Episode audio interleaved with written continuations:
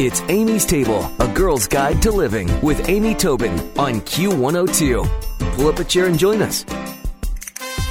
Dorie Greenspan was inducted into the James Beard Foundation's Who's Who of Food and Beverage in America and was tapped by Julia Child to write the New York Times bestseller Baking with Julia. She's the author of Baking from My Home to Yours, a James Beard Award winner, and Around My French Table, a New York Times bestseller that was named Cookbook of the Year by the International Association of Culinary Professionals. Her blog, doriegreenspan.com, was named one of the top 50 food blogs in the world by the Times of London. And she's joining me today on Amy's Table to talk about her latest book, Baking Chez Moi. Welcome, Dorie. So good to be with you. Thank you. Well, what a big, beautiful book. My goodness, this was no easy task to put together, was it? Well, it was actually a great pleasure to put together. Easy, not so much. Long, yes. um, it took me about five years to write this book and sometimes I think it took 40 years to to collect the recipes because I feel as though I started doing this when I went to Paris for the very very first time, which was 40 years ago.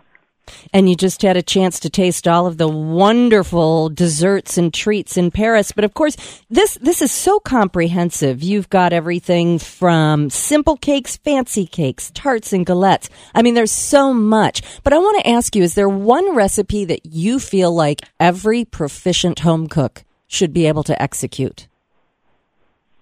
Actually, I would say there's one recipe that every home cook, proficient or not, should make and enjoy. And what would you and suggest? That would, that would be the custardy apple squares. I'm in love with this recipe.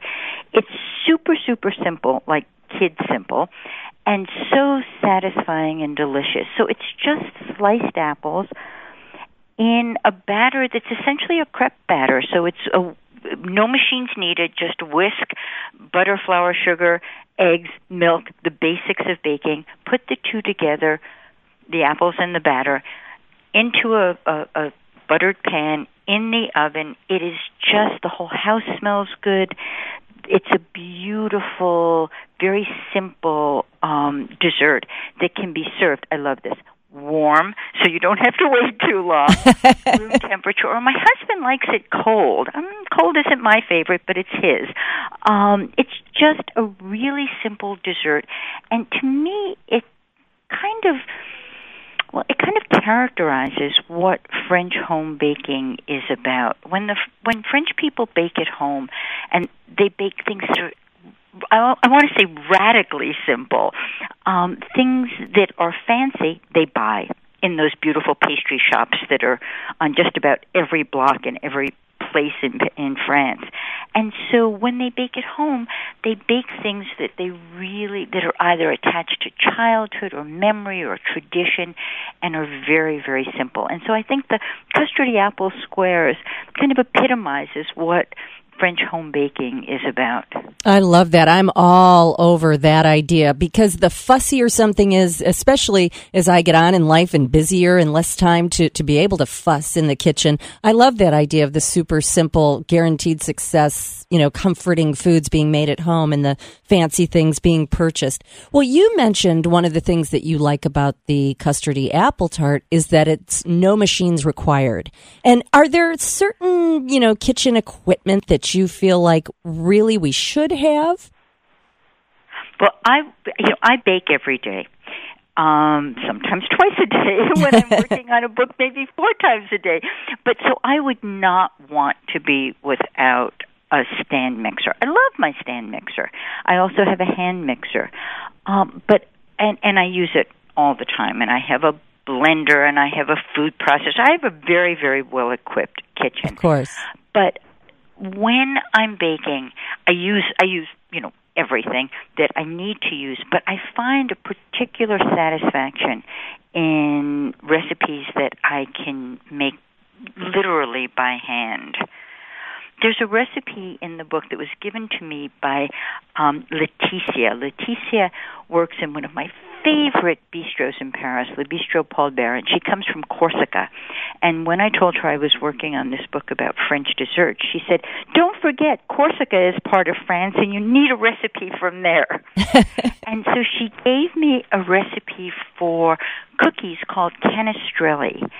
And they're little nuggets made with, it's an unusual recipe. Um, it has olive oil and no butter because Corsica is an olive oil country, um, area. Sorry, not country. It's part of France. um, olive oil, white wine, and pastis, which is an anise-based um, mm. liquor. You could use sambuca or, or, and so it borders sweet and savory.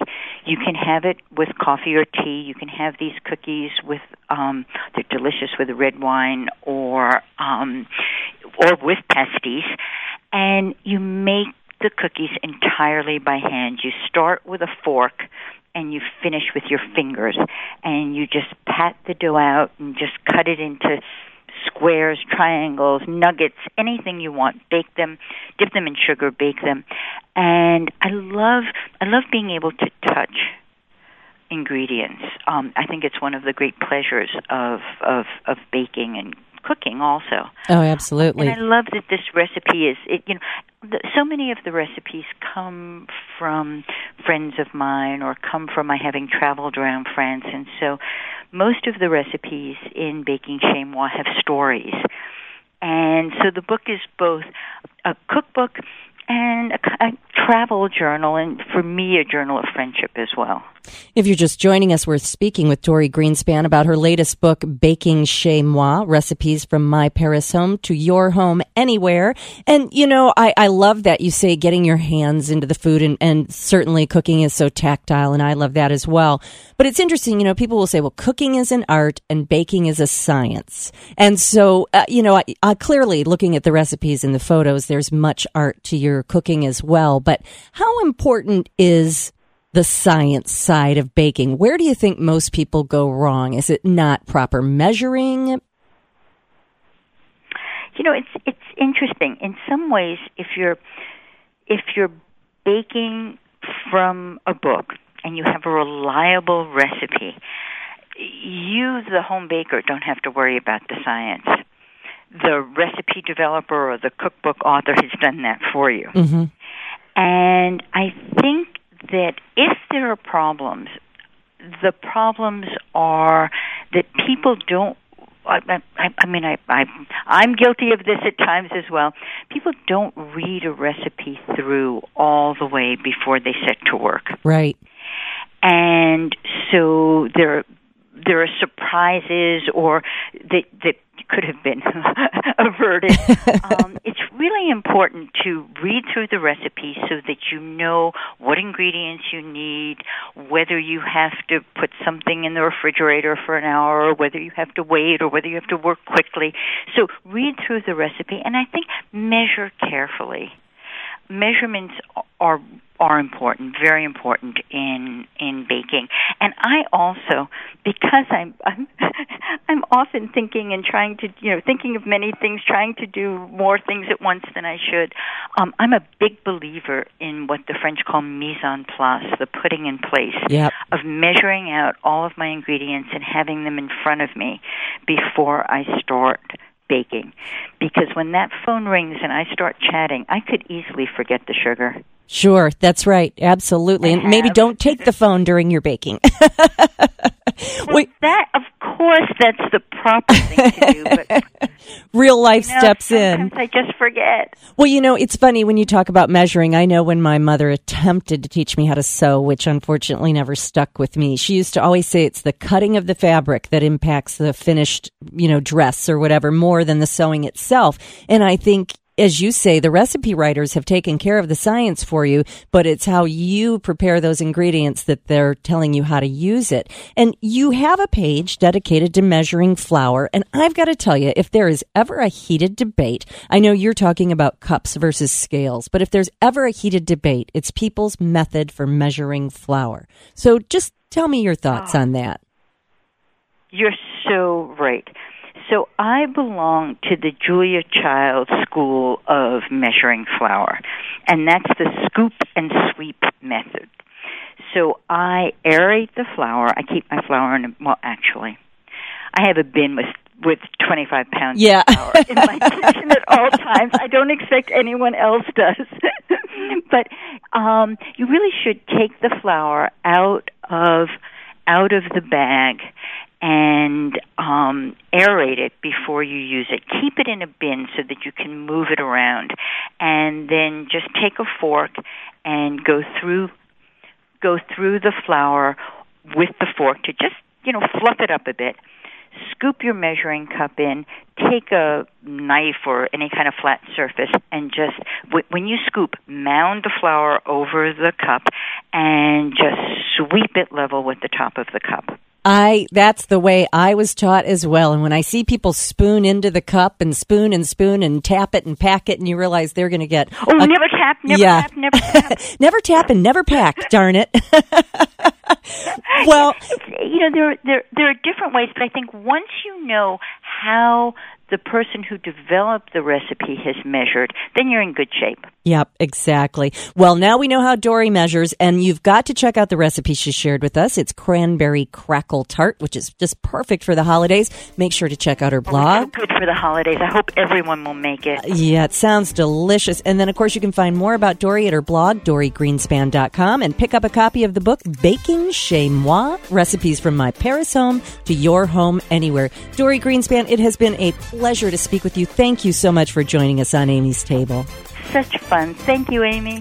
Thanks for listening to Amy's Table, a girl's guide to living with Amy Tobin on Q102. For more, visit Amy's blog with Q102 online at WKRQ.com.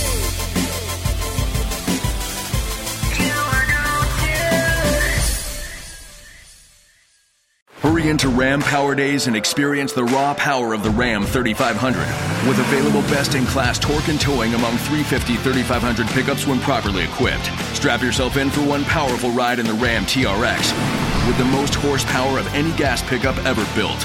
Or the Ram 1500, awarded number one in driver appeal among light duty pickups by JD Power three years in a row. Hurry into Ram Power Days going on now. For JD Power 2022 U.S. award information, visit jdpower.com/awards.